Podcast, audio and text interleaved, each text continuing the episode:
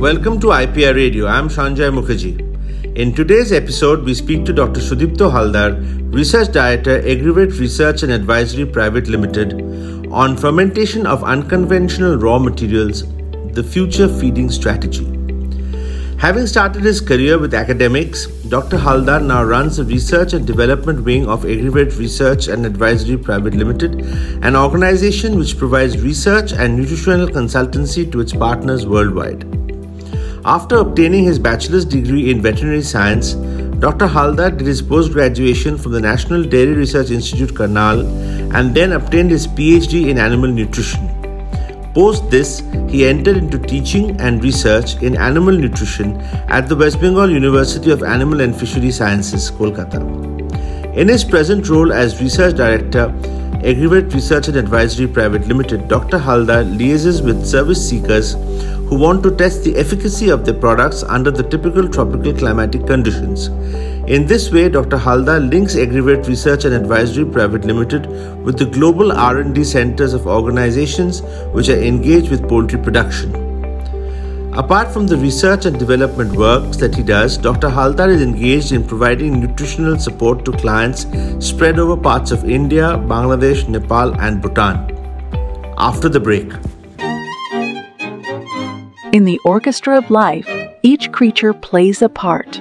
At Sapience, we see the web of life, where the health of animals reverberates through ecosystems and societies. With innovative technologies, we're redefining the future of agribusiness, sustainably enhancing productivity and profitability. We don't just dream of a better future, we make it. Food safety, quality, and security these aren't just words, they're our mission. We're sapience, and we're committed to healthier animals because we believe in healthier living. Be a part of our melody, and together, let's compose a better world. For more information about our products and solutions, log into sapienceagri.com. Good morning, Dr. Haldar, and welcome to IPR Radio. Good morning, Mr. Mukherjee. Nice to have you here today. Thank you very much. Uh, Despite several supply chain disruptions, the demand for animal protein has been growing consistently, driven by the association of uh, rich protein food or protein rich food with wellness, health, and immunity. However, volatility in the pricing of several raw materials has forced the animal feed industry to explore the usage of alternative raw materials to produce quality feed. Exactly. However, these unconventional raw materials, as they're called, often pose challenges to performance issues. This can be mitigated through the use of fermentation technology, thus turning waste into treasure. So, as we go into this discussion, Dr. Haldar, I'd like to ask you a few uh, key questions to explain this concept to us. See, nowadays we hear a lot about the use of unconventional raw materials for animal feed. Can you uh, elucidate on what are considered unconventional raw materials and how do they differ from the so-called traditional raw materials? Okay, fine. Uh, well, Mr. Mukherjee, as you can see from the terminology itself, that unconventional. So, common people, this unconventional means the raw materials with which the producers are not really familiar with. Mm-hmm. That means they are available, but not to that extent they are not amply available. So they are available sporadically. They are available in certain pockets of a country or of, or in a region. And as a result of these, these raw materials cannot be termed as a widespread usable raw materials. And apart from that, these raw materials are having some own restrictions because of the presence of certain anti-nutritional factors or maybe some toxins or maybe some other materials which are not really favorable for the growth of the animals. So considering all these things, there are certain raw materials which may be of protein in nature or maybe of energy source, which can be used, but with some limited applications. These raw materials are termed as the unconventional raw materials. If I give you some examples, for example, uh, copra meal, which is available uh, to a great extent in the coastal areas of India, but you cannot get the copra meal in the northern part of India. Right, so this right. copra meal will be considered as an unconventional raw material. It can be used in dairy cattle, it can be used in poultry, but to a limited extent, and not everywhere in, in, in the Indian subcontinent. So this mm-hmm. is one example mm-hmm. of unconventional feed. Right, right.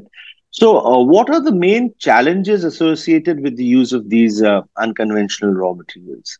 Why are they not mainstream, so to speak? Exactly. This is this is this is a very pertinent question. In fact, you know that one of the challenges, as I have told you just now, that these are not available amply, and you cannot you cannot say that all the unconventional raw materials will be available all over the country, and uh, to a constant extent so that I can plan as a producer of right. poultry feed or dairy feed that I can include this particular raw material throughout the year up to this extent. Apart from these, the main challenge with this unconventional raw material is related to the presence of certain anti-nutritional factors. The anti-nutritional factors, for example, guar meal. This is available widespread in the right. western part of the country, like in Rajasthan, in some parts of Gujarat, and maybe in some parts of Haryana. And it's a fantastic source of protein.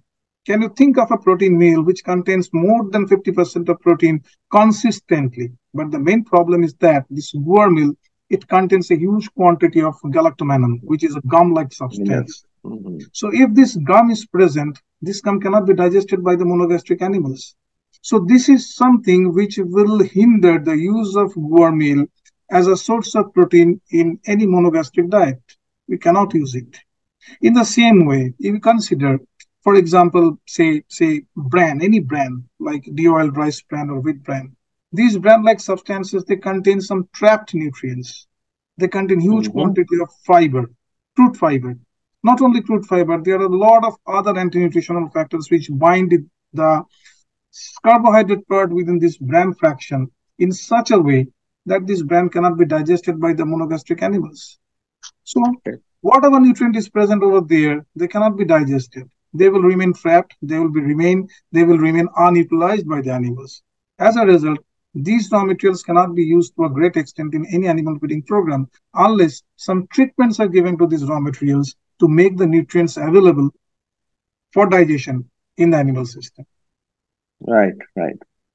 So another concept we hear of uh, nowadays in its greening ground is fermented raw materials.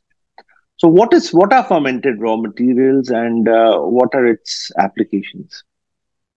Okay, this fermentation actually, actually, if you think about this fermentation technology, the fermentation means you are simply exposing any substance, any biological substance rather, uh, to some microorganisms. The microorganisms, it may be fungus, it may be bacteria, it may be both. Now, when the biological substance is exposed to these microorganisms, so the microorganisms use this biological material as their substrate to grow. So they grow on these biological materials, they derive the nutrients from there, and they release some metabolites, half digested materials into the medium where they grow. So this is the basic fermentation technology in a very, I, I can say that uh, in a very nutshell, or you can say in a very easier terminology. Now, considering this fermentation of the raw materials, actually it comes from the fermentation of soybean meal. Soybean meal, despite being a very conventional raw material, was the first conventional, or I can say that the protein meal, which was subjected to fermentation. Mm-hmm. The reason is the fermentation makes the raw material easily digestible. Now, right. if I share a screen here, if you allow me, then I can make the things more. Please, please, please. Paint. Okay.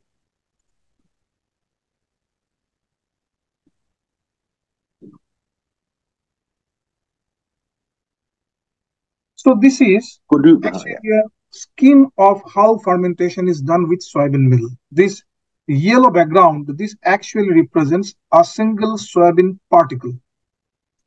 This soybean meal is fermented with a fungus Aspergillus niger. This fungi, fungus actually they grow into the particle of the soybean meal. The hyphae grow inside, just like this. So a tree-like structure develops inside the particle of soybean meal. And this from this hyphae, the fungus secretes some enzymes, mainly the hmm. proteolytic enzymes. These hmm. proteolytic enzymes, what actually they do, they digest, the degrade the protein which is present inside this soybean meal particle. So finally, this entire material becomes digested, or you can say that half digested. If this entire material is now digested with a secondary bacteria, for example, Bacillus subtilis, so this mm-hmm. Bacillus subtilis, they secrete further proteolytic enzymes. So the proteolytic enzymes secreted by Aspergillus niger and the proteolytic enzymes secreted by a secondary bacteria like Bacillus subtilis, both of them work together and they make the soybean meal particle digested, half digested. The same concept can be applied for other raw materials as well, where a particular species of fungus or a particular species of bacteria should be identified. The raw material needs to be fermented in presence of this bacteria or the fungus, and the entire process will make the material half digested. And once this half digested material is included in the dietary regimen of any animal, it is expected that the digestion process will proceed in a much better way. In a much better way, in the way because the material which was otherwise undigested to a great extent has now become undigested material. So naturally, you can expect that the animals will be able to extract more amount of nutrients from this fermented raw material. Right. right. So, uh, what have been the or what are the key drivers behind the exploration of fermentation of uh, unconventional raw materials today what is driving this uh... yeah the, see see one of the one of the explanations that you have already given that the prices of the raw materials are increasing every day actually there is a rise in the prices of the raw materials and especially the protein meals are uh, the main problem which is actually uh, restricting the exploitation of the full genetic potential of our livestock. That is right. true. We have to accept the fact. Now, the protein meals are always costly. And if the protein meals are costly, then we need to find out something which will be cheaper. But at the same time, it should provide the same level of nutrition as the conventional raw materials provide to our animals. True. Now, out of the conventional raw materials, probably there is no other uh, available option but for soybean meal. Because this is this is most consistent in nature. It's available around the year. It's available throughout the world. And uh, to be honest apart from soybean meal there is no other protein meal which can really support the growth of the fast growing animal species nowadays especially the monogastric animals the poultry as well as the swine the question comes that if this is the case then what will happen if soybean meal becomes not available becomes unavailable, then what will happen? We don't know. We don't have any answer.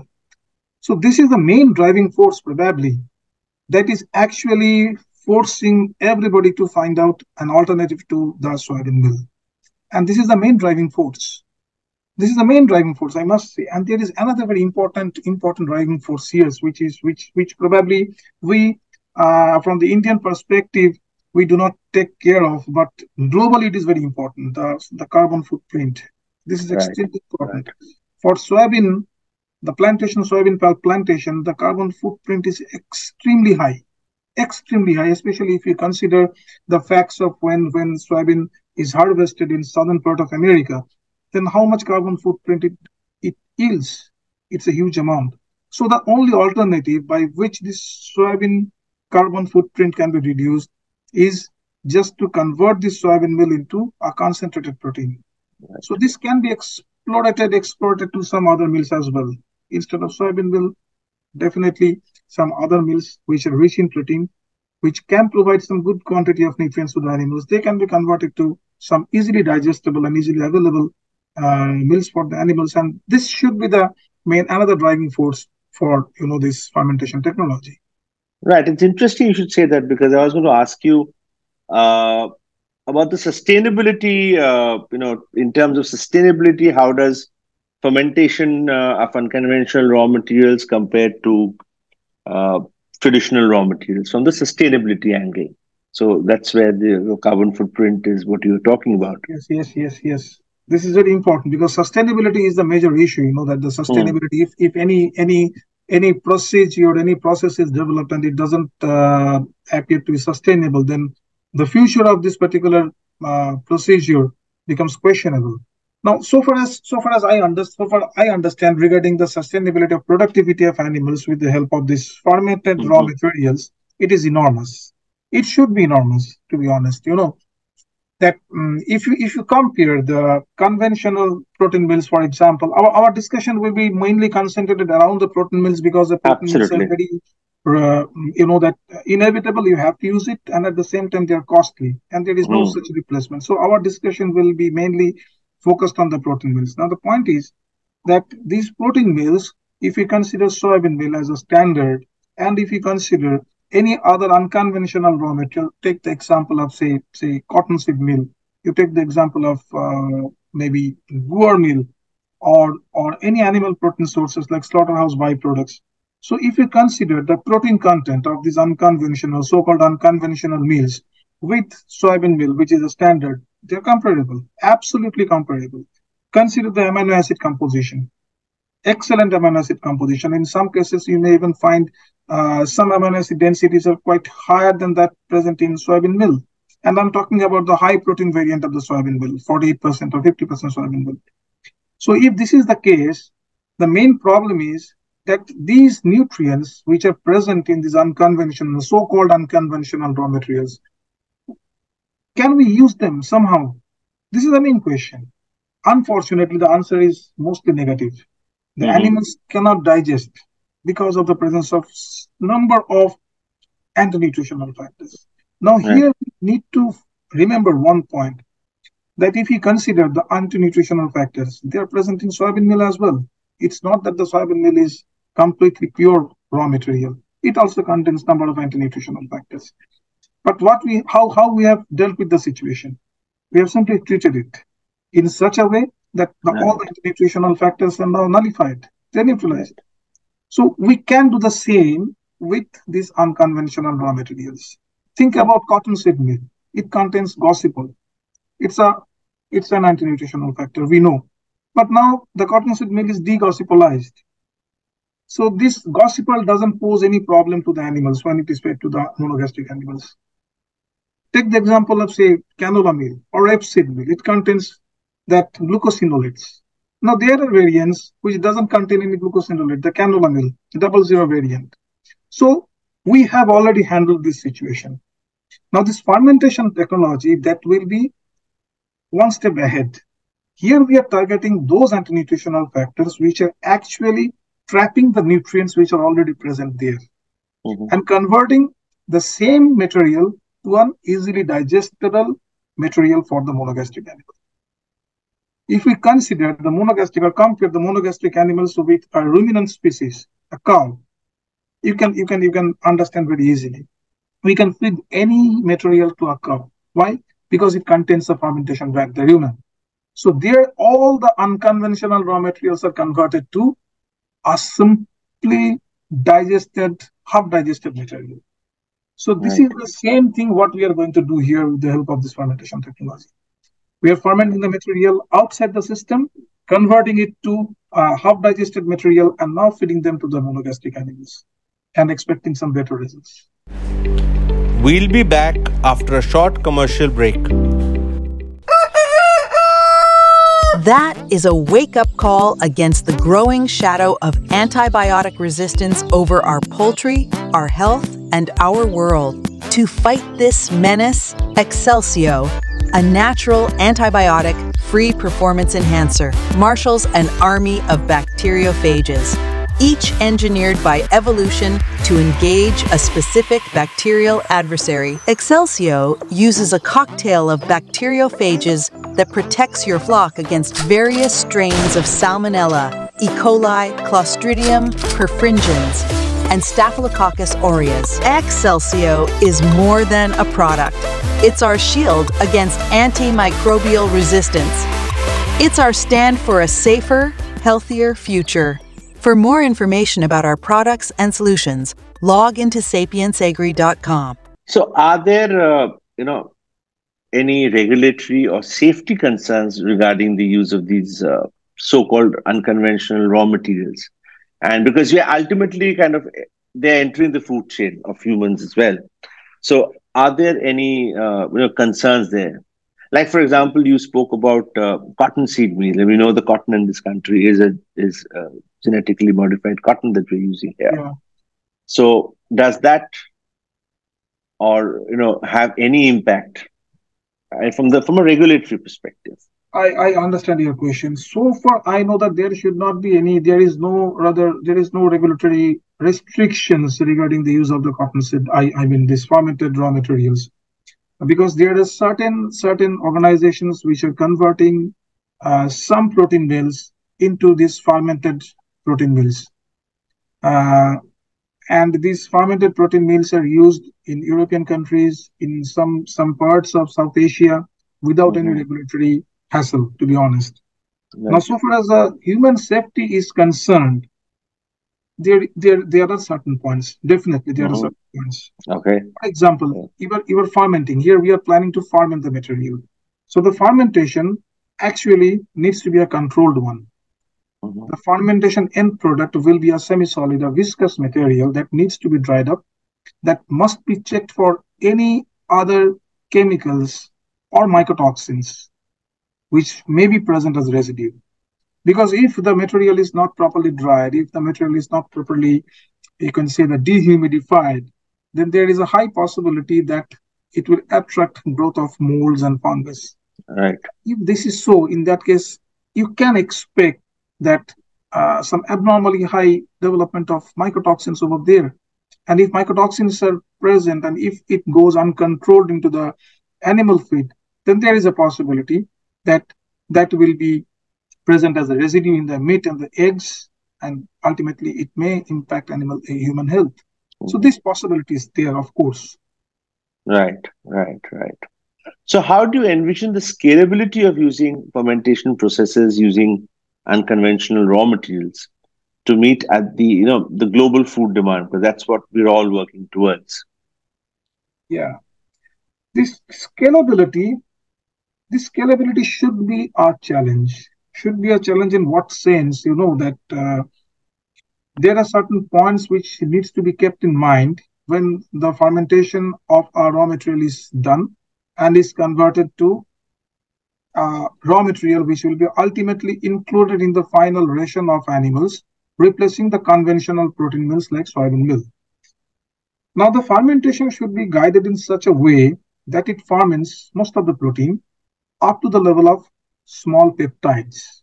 Remember, this should be converted to the level of peptides. The fermentation must not continue to the level of producing individual amino acids or very small peptide molecules. For example, these dipeptides or, or, or tripeptide. It should be something like an oligopeptide. Mm-hmm. Now, the size of the fermented end product is very important because you know that the protein molecules which are present in any protein meal even in soybean meal, uh, is quite bigger, more than 10,000 Daltons or something like that. The point is, soybean meal can be easily digested because its digestibility is high, inherent digestibility is high. But for the unconventional protein meals, the digestibility is low. So these bigger molecules cannot be digested by the animals. The objective of the fermentation will be to reduce the particle size below 10,000 Daltons, but it should be stopped somewhere before the fermentation produces very small peptides and individual amino acids. Because if the fermentation continues to that extent, in that case, the whole material will be extremely sticky, it will be unpalatable, it cannot be dried up properly, and so it will be difficult to handle. So this is one of the reasons that the scalability of this entire operation may be a bit problematic. There is another point actually. For example, uh, say say you need 300 metric tons of a fermented protein meal every month. So this means you should produce at least 10 metric tons of this material every day. Mm-hmm. Now there will be a considerable loss of dry matter during the process of fermentation. Now we are not yet very much sure about what is the extent of dry matter loss. This needs to be standardized but you can expect that at least twice the amount of the end product that should be fed to the system to produce say x quantity of the end product so if i need say 10 k 10 tons of uh, fermented product i must feed the system with at least 20 to 30 tons of raw material to the system. Now, once the process starts, then definitely it will it will continue. It will continue and will, will, will produce the end product in a continuous manner. But how much this is scalable, it is still a bit questionable because right. considering considering all these uh, constraints of the size of the palatability issues. So a lot of standardization is required, especially with regard to the unconventional ones. With regard to soybean meal, the process has been standardized, but it mm-hmm. is not yet standardized uh, so far as the unconventional raw materials are concerned. So basically, for commercialization, that is an important uh, uh, angle, right? Exactly. The commercialization mm. is mm. an important angle. Mm. Right, right. So, Dr. Haldar, uh, what are the implications of using uh, fermented unconventional uh, raw materials on animal health and welfare? Because that's something that's also very important to kind of understand. Okay. Uh, see, if the raw material which is fermented, processed properly, dried up properly, stored properly, and it appears to be free from any residual chemicals, residual toxins, then this should be absolutely free and this uh, absolutely okay for animal consumption. There should not be any problem. You just take the example of say DDGS, which is very common mm. in case of poultry or in case of you know that right. uh, swine. The main question is that, so far the DDGS is properly dried. It doesn't contain any chemical toxin. It doesn't contain any residual mycotoxin or fungus absolutely fine. But if somehow it contains some chemical toxins, for example, you have used, we have used, say, corn as a substrate, and the corn contains a huge quantity of, you know, the, the uh, pesticide, and that pesticide comes into the DDGS. Right. Without our notice. So it will be there in the DDGS and it will create mm. a problem for the animal. So sure. that part sure. needs to be taken care of, and we have right. to ensure that the, whatever material is going into the fermentation process mm mm-hmm. that is that is checked properly and doesn't contain any any any residual toxin. So right. so far this is taken care of. There should not be any problem. Absolutely fine. Okay, that's wonderful to hear. Dr. Haldar, it's been an absolute pleasure speaking to you today, and thank you for taking time out, you know, to be with us and uh, for this wonderful uh, discussion. Thank you so much. Thank, Thank you. you. so much. To be notified of upcoming podcasts, like and subscribe our YouTube channel at IPR Radio today.